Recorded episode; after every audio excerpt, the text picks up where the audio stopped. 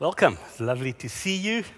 It's lovely to know that there's people that aren't here that are also part of what we're doing this morning. Um, I'm glad that I can be part of this church family and part of preaching what for me has been one of the most profound preaching preparation times I've ever had in my life as I've been preparing this parts of that that I've preached on the series of how to transform a country.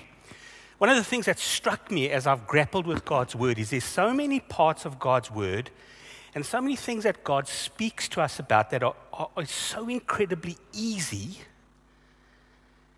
But then when you spend a bit of time with it, it's actually so incredibly difficult.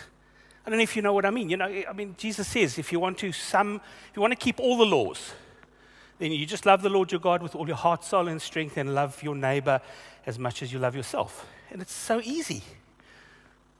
But it's also so hard. And the truth is, quite a lot of life is like that.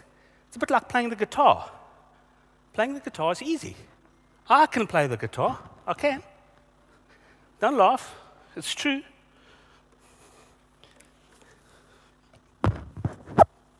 Debbie, you don't help me when you laugh. Listen, Somebody put your hand up when you recognize a song.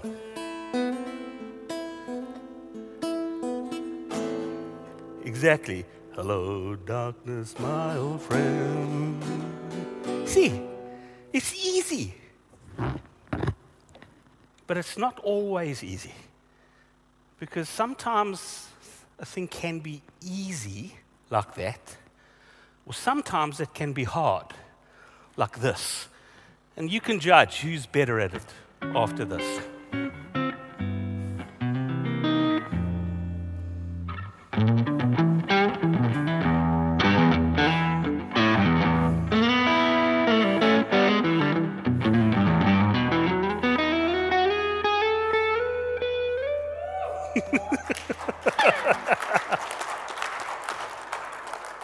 I'm not going to ask. But you do, you, you understand, we were doing the same thing. And, and one of us was, one of us did it. And the other one did it so well. And that's what I love about God and becoming involved in God's kingdom. Because He takes our small, our little, our I can't really do this, and He turns it into something amazing. It can genuinely be very easy and very hard at the same time. And as, as God's family here at, at, at home ground, as, as God's children, we, we genuinely believe that this time in the life of our country and in our church is a time where we need to grapple with the hard to say, God, how is it that you want us to be part of not just transforming ourselves as individuals or our church or even the community around us, but transforming our country? And so we've had this amazing guide that we've followed, this guide for transformation, not just of ourselves, but of our country. And we call it the Lord's Prayer. And we've, we've grappled with it in, in terms of our own personal journeys and in terms of the journey of our nation. And so let me remind you what our guide to transformation says. This then is how you should pray Our Father in heaven, hallowed be your name. Your kingdom come, your will be done on earth as it is in heaven. Give us today our daily bread and forgive us our debts as we forgive those, as we have forgiven our debtors. And lead us not into temptation, but deliver us from the evil one. The last line, the kind of, okay, this is where we land this Lord's Prayer. And lead us not into temptation, but deliver us from the evil one. Now, of course, praying a prayer like that, we should look and see what we're praying. And on the surface of it, it kind of looks like we're praying something odd. God, don't lead us into temptation. I mean, what does Jesus mean when he say, says that? Because we know that theologically, God doesn't tempt us. We aren't the first people to grapple with that. As far back as 193 AD, an African theologian called Tertullian said this Far be the thought that the Lord should seem to tempt, as if he were either ignorant of our limits, of the limits of someone's faith, or eager to overthrow their faith. So, so, so what is being said here? Because, you know, if you, if you wonder, if you read something and, say, and it says that, it feels to you like that doesn't make sense, then sometimes you have to go and look somewhere else in the Bible to help you make sense. In James chapter 1, verse 13, it says this When tempted, no one should say, God is tempting me. For God cannot be tempted by evil, nor does he tempt anyone. But each person is tempted when they are dragged away by their own evil desire and enticed. And so, is Jesus asking us to pray something that's a fundamental contradiction here? Is Jesus asking us to pray something that we actually shouldn't pray? No, he isn't. You see, and the, key lies in the word Jesus uses when he says, lead us not into temptation. The Greek word is, a word, is the word peirasmos. That's the Greek word that Jesus uses when he's teaching his disciples to pray. And like many words, not only in Greek, but in our own language, words can have multiple meanings. And in the Greek language, the word peirasmos can mean temptation, or it can mean trial or adversity. And it, it used to be used in the same way in the English language as well. But those meanings have faded. We've stuck with this one meaning about temptation, which is the whole thing of God actually if you say he's tempting you, he's enticing you to sin. But the truth is, Jesus in this prayer is saying, when you pray, pray to the Father, please, Father, don't lead us into trials. Don't lead us into adversity. Like any good child would say to their father, Dad, please don't let us go to those bad places. Keep us from that, please lead us not into diversity. Here's another problem the Bible also says that adversity can be really good for you. In fact, the same person who wrote that other verse, James, the brother of Jesus, says this in James chapter 1, verse 2.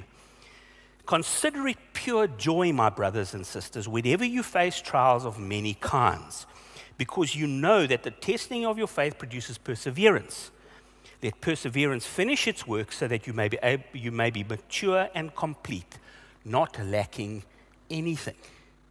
And so the truth is, the Bible teaches us that trials and adversity are actually good for us. So often they become the places where we grow.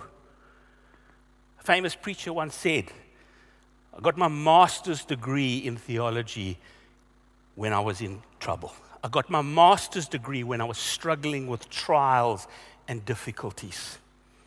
And so, what is going on here? What is Jesus saying to us? Is he asking us to pray something we shouldn't?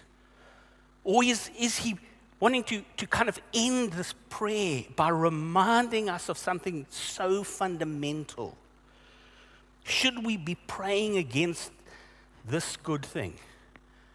Jesus is saying, when you pray, Remember, it's us and our Father. And, and, and sometimes when we pray, we need to confess who we really are. And we need to, to pray, don't let us end up in temptation or in trial, Lord, because we know ourselves. We know ourselves. And we know that so often, Father, when we end up in a particular place, it ends badly. And so please protect us from those moments. Protect us from those zones where over and over again we end up falling. It's no secret. I love nuts of almost any kind cashews, you know, I just, I love them. I love them. I cannot keep roasted, salted nuts in my house. I can't. When I buy them, I buy a, a small amount because if I've got a big amount, two days, and they're gone. And that's how I deliver myself from that evil. I just don't put it in my house. And God knows that. That yes, diverse, uh, uh, adversity often does build us up, but sometimes adversity does lead us into sin. It does lead us away from Him. And so Jesus is saying, because we know ourselves, because we are inherently prideful, selfish, and self reliant, that we must pray those prayers as a reminder of how incredibly much we need God. A reminder that this isn't about us and our willpower and our strength and our goodness. It's about Him and His kingdom and His goodness and His love. And so, in a, in a very real sense, this, this line is a confession. It's confessing to God. Because imagine praying the opposite. Imagine praying the opposite. Oh, God, now lead us into the difficulties. It's fine. We can handle it. And you don't have to protect us from the devil because when he comes along, we've got it. You see, that's the opposite. And the truth is, we are not like that. We know ourselves, and so we appeal to our Father to protect us. We confess to Him our need of Him. If you remember last week, we said one of the keys to transformation of a individual or of a, of a group or of a nation is the idea of forgiveness. We need forgiveness in order to transform. And we need confession in order to obtain forgiveness. We need forgiveness in order to transform and we need confession in order to receive forgiveness. And so, this idea that Jesus, as we pray this and us, us and Him, and your kingdom, Lord, and your will, and it's about you, God, help us. Help us never to end up in situations where we compromise the kingdom, where we compromise your love for us and our love for you. Don't lead us into adversity and deliver us from the evil one. But this isn't just about us as individuals, is it? It's about our country. That's what the series is about.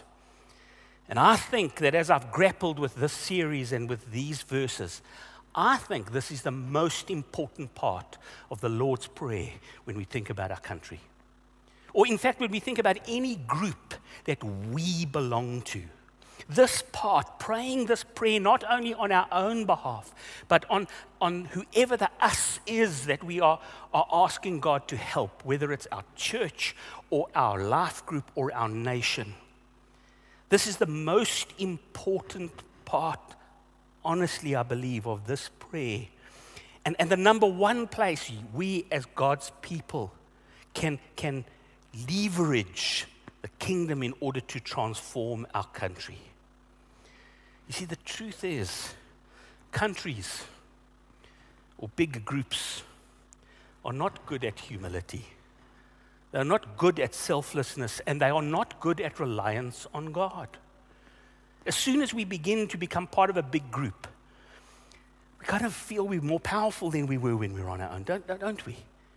I mean, we, have only been able to watch the news, not just in our own country, but in other countries and around the world, to see that people in, in an individual would never do a particular thing if they were left on their own. But as soon as they become part of a group, a mob, or even a part of a nation, what do they do? They said, I'll, I'll do it.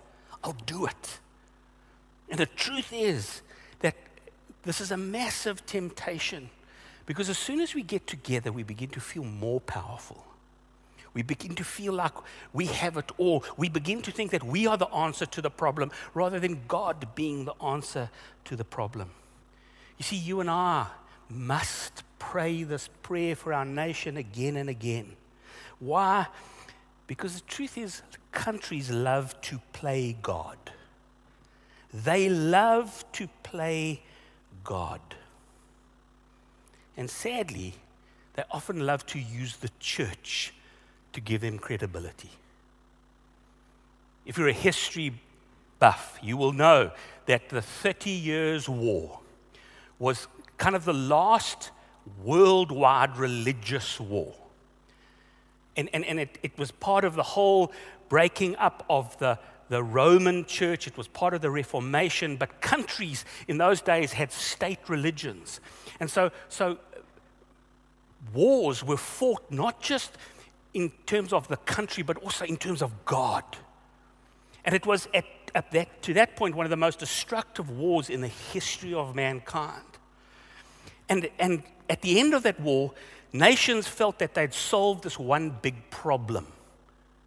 And the problem was this let's separate the church and the state. Because this church, you know, they always cause wars. And if we can just have the state in charge of that kind of stuff, then, then the church, then these wars actually won't happen anymore. People genuinely believed that. And so, so the Treaty of Westphalia was signed, which said we will have peace now between nations, and we're not going to have this church getting involved anymore. Of course, officials of the church didn't like this peace treaty at all. But after that, human beings said, Yes, now we're going to live at peace with each other. Not so much. You see, because even though at one point nations said that, the truth is that again and again and again, when nations begin to go to war with each other, or when nations begin to want to do things even with inside their own borders that perhaps are not what God wants, what do they do? They call on the church and they say to the church, Be with us in this. And the lines between what a nation is meant to do and what a church is meant to do often gets blurred. Even in wars that seem justified.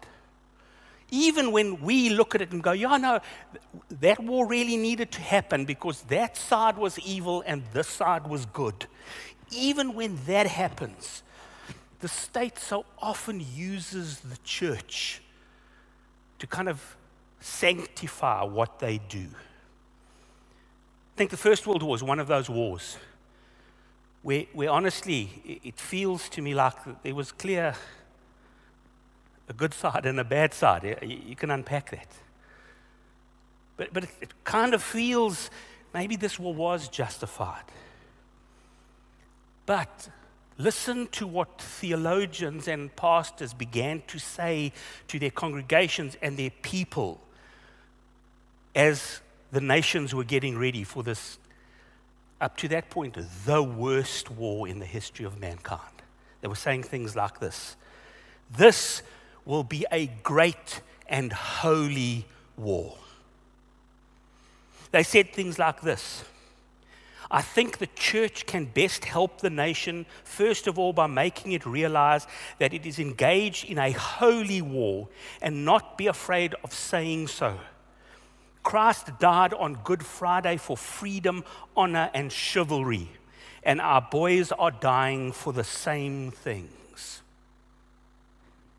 Or perhaps this a group of theologians we endorse without qualification we endorse without qualification the nation's war policy as essential to the defense of Christian civilization. Clergymen had Jesus dressing in khaki and firing machine guns. The war became one not of justice, but of righteousness. See, we're not here to fix one thing, we're here to fix everything. Only God can fix everything. No individual or no nation can do that. The historian Joseph LeConte says this None of these theologians found any difficulty in using fundamental tenets of the faith as warrants to justify war and mass destruction. None of them found any difficulty in using fundamental tenets of the faith as warrants to justify war and mass destruction. See, countries like to play God, and they love to use the church when they do it. And as God's people, we cannot allow that. We, we must ask God, God, please don't let that happen. Now, don't get me wrong. Countries ought to pursue justice. Countries ought to, to try and establish goodness the, uh, in the world and, and order things properly. That's good. they must pursue it. But the problem comes in when, when, when they try to replace God.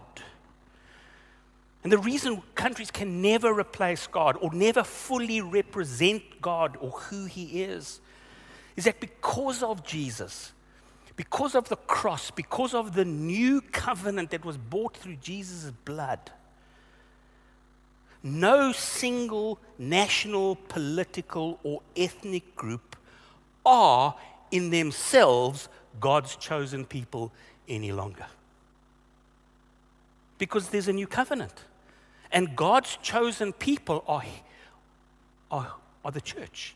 God's chosen people are, in fact, in every nation and in every geographical place and in every ethnic group. That's the new God's people. And so there's no nation that can say God is absolutely on our side, or no nation that can say we represent fully who God is to the rest of the world. It's just theologically not true.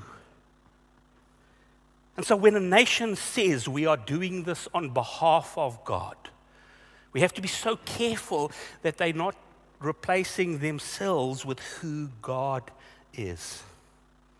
Not only can no nation, no ethnic group, no grouping of people have exclusive right to who God is. But the truth is, when countries play God, even when they do good things, they often do them in such incredibly bad ways.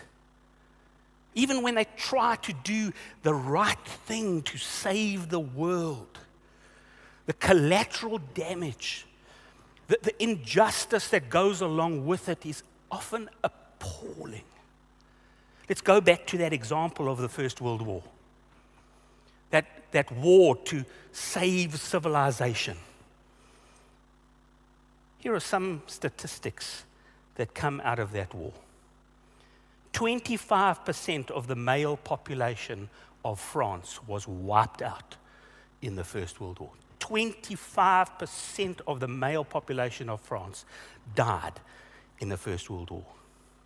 After the war, between 1920 and 1923, Britain delivered 4,000 headstones a week to France in order to create cemeteries to bury their dead. For four years, every week, 4,000 tombstones were sent to France to mark the graves of British young men who died. During the First World War, about 465,000 soldiers were killed every year from 1914 to 1980. Half a million people a year. In a country like Serbia, who was kind of peripheral, although only 125,000 of their soldiers died, 650,000 civilians died in Serbia during the First World War from disease and from starvation and from being caught in the crossfire of the war.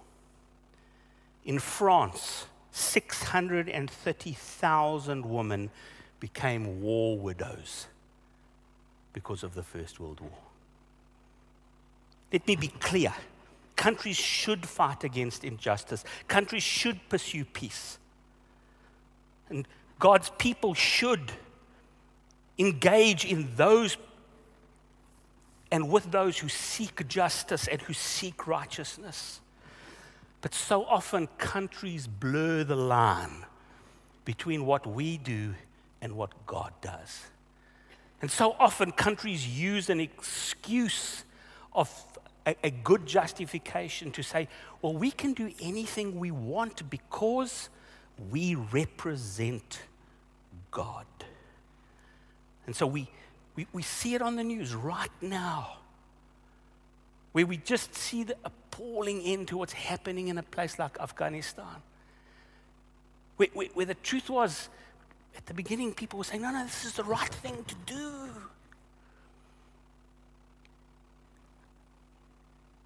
Followers of Jesus, the problem happens when we are tempted by our country to be loyal to our country rather than to be loyal to God. We should be loyal to our country. That's not a bad thing. But we must be loyal to the Lord Jesus Christ first. Your kingdom come and your will be done on earth, in our country, in my life, in my church, in my community, and in my whole country. And so we, as God's people, must pray this prayer Father, lead our country not into trials. God, help our country not to have to go to war. Help our country not to have to, to, to do those kinds of things and engage in those kinds of things. May our country live by peace and justice. Lord, don't lead our country into trials, but deliver us from the evil one. Why, Lord? Because we know ourselves. We know that countries love to claim that God is on their side. We know that we love to overstep the boundaries, and that even when we do good things, we end up doing them in terribly evil ways sometimes because we know, Lord, not just as individuals, but as a country, that we are prideful, selfish, and self reliant. And so, Lord, lead us and lead our country not into trials, but deliver us from the evil one. Why are we doing all of this? Why have we spent four weeks asking God how we can transform our country? Well, because we are God's people, and we are God's people everywhere. And we are, are asking God to help us to be the salt and light, not just in our home or in our business, but in our country as well. And because we are ambassadors of the real kingdom. Not the one that's powerful at the moment here on earth, but the real kingdom, God's eternal kingdom. When you say the Lord's Prayer, you often end with something that's actually not in the Bible right now. You know that line at the end? Now, the reason it's not around anymore is that as people have translated and as people have done research, the older manuscripts, the earlier manuscripts of the Lord's Prayer, don't have that last line in it. It, it was added in later manuscripts. But it does give an amazing summary of why are we doing all this? Why? Why are we praying these things? Why are we saying this to you, God? Well, because yours is the kingdom. Not ours is the kingdom, not our countries is the kingdom, not our church, not our people group, but yours is the kingdom. And yours is the power. Not our army, not the biggest army in the world, or the, or the people with the most weapons or the best technology. No, yours is the power. And God, yours is the glory forever and ever. Amen. Father, thank you. Thank you that we can do something so easy and so difficult at the same time. Thank you that we can engage in transforming our nation. Lord, thank you that we can partner with you in, in transforming ourselves, in transforming our church, and in transforming our country.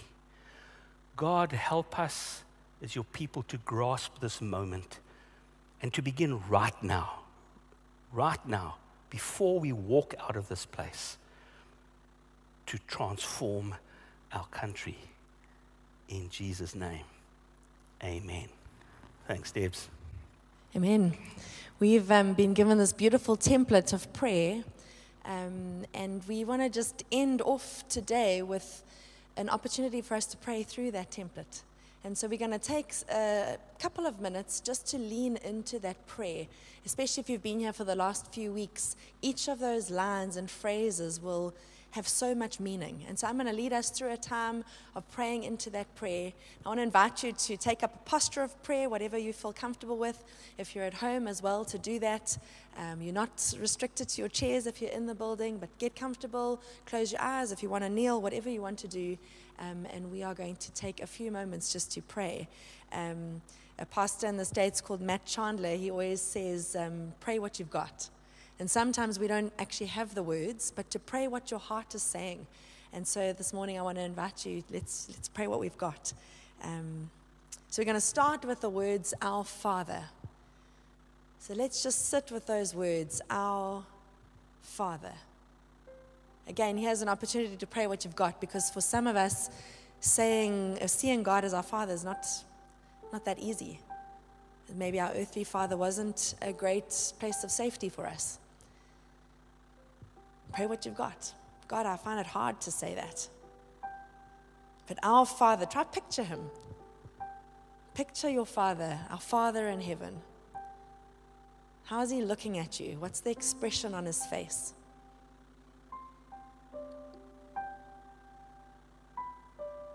Maybe you want to picture him on his throne.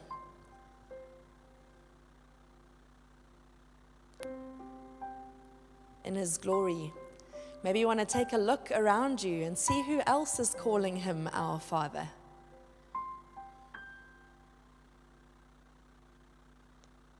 Remember that his t- intentions for you are good.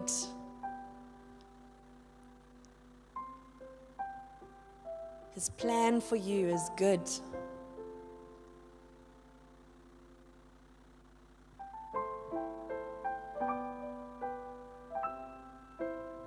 Father in heaven. Our Father in heaven, not only in heaven, but the everywhereness of God. Take a moment to think about that. That He is everywhere, He is omnipresent.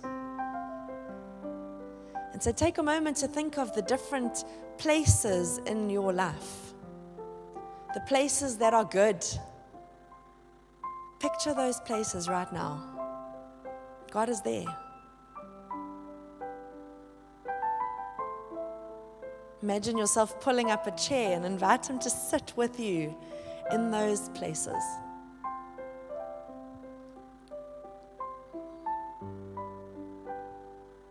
And similarly, He's in the dark places as well the places of incredible frustration, the places of pain.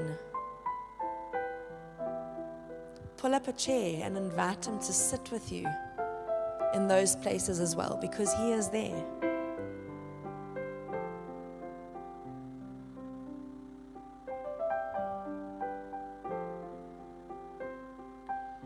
What about the dark places in our country? Our Father is there as well. Welcome Him there into those dark places of struggle, the dark places in our own lives, the dark places in our country. Imagine Him in those places.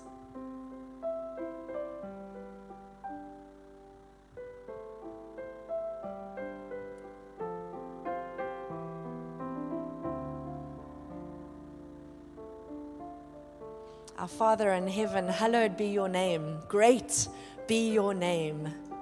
Take a few moments to tell God, why is He so great? Proclaim those things. God, you are great because.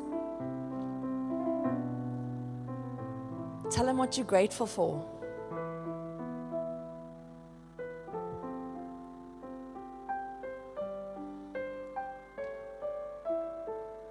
Where do you see his greatness in your life? And where do you see his greatness in our country? Be specific. Think of those places. Think of those moments where you see the greatness of God and thank Him for that.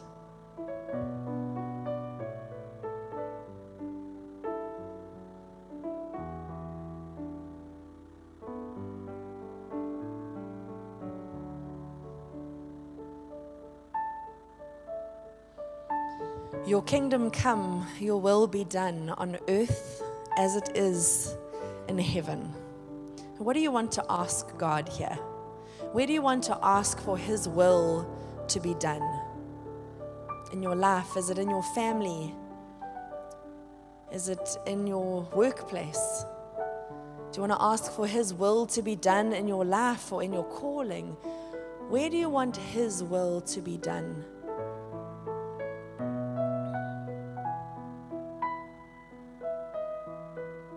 Again, try be specific. And where do we want God's will to be done in our neighborhood and in our city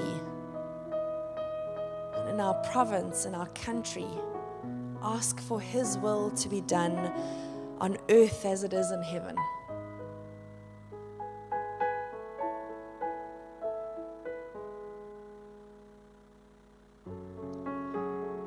Maybe you want to take a moment to identify something that you're holding on to really tightly.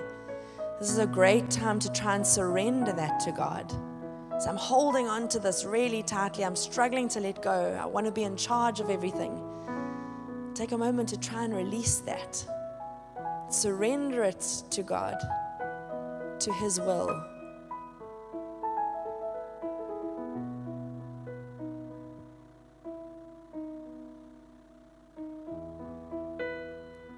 Give us today our daily bread. What do you need? Ask God. You can also ask Him for what you want. He might not get it, but He cares.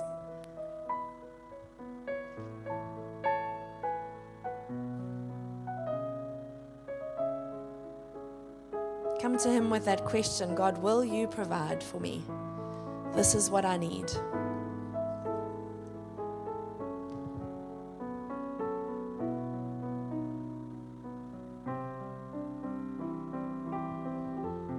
And then think about those around you. What do they need?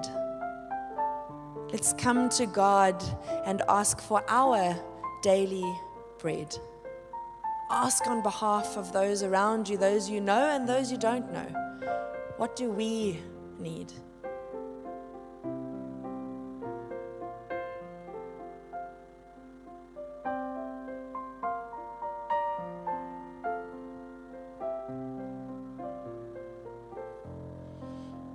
Then we're invited to pray and forgive us our debts as we forgive our debtors. Forgive us. Ask God for forgiveness. Your own sin, Lord, forgive me for, you can fill in the blank. But also us, forgive us. Where do I need to ask God to forgive us as a church or us as a, a nation, us as a family? Forgive me for things that I've done and things that I've failed to do. Things that we have done and things that we have failed to do. Forgive us.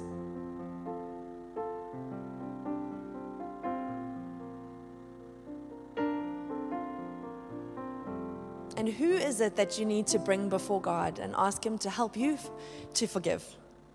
I need your help, God, to forgive whoever it is. Help me to let go of bitterness or of anger. Help me to forgive. What is, what is it that you need to lay down? Who do you need to bring to God today?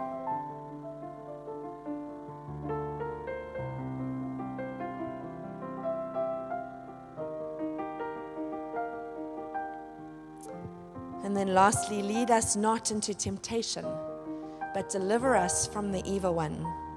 Pray for the things that you are tempted by. Ask God to not lead you to those spaces or to those places of trial.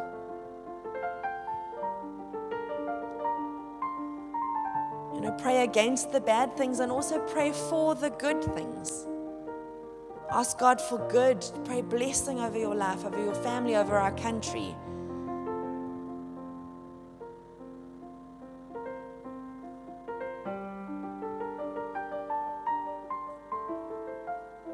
And if you're currently experiencing trial or adversity, pray for His presence in that space.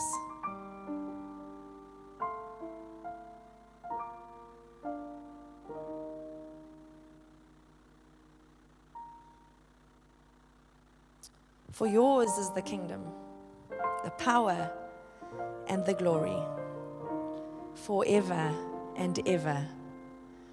Amen. Amen.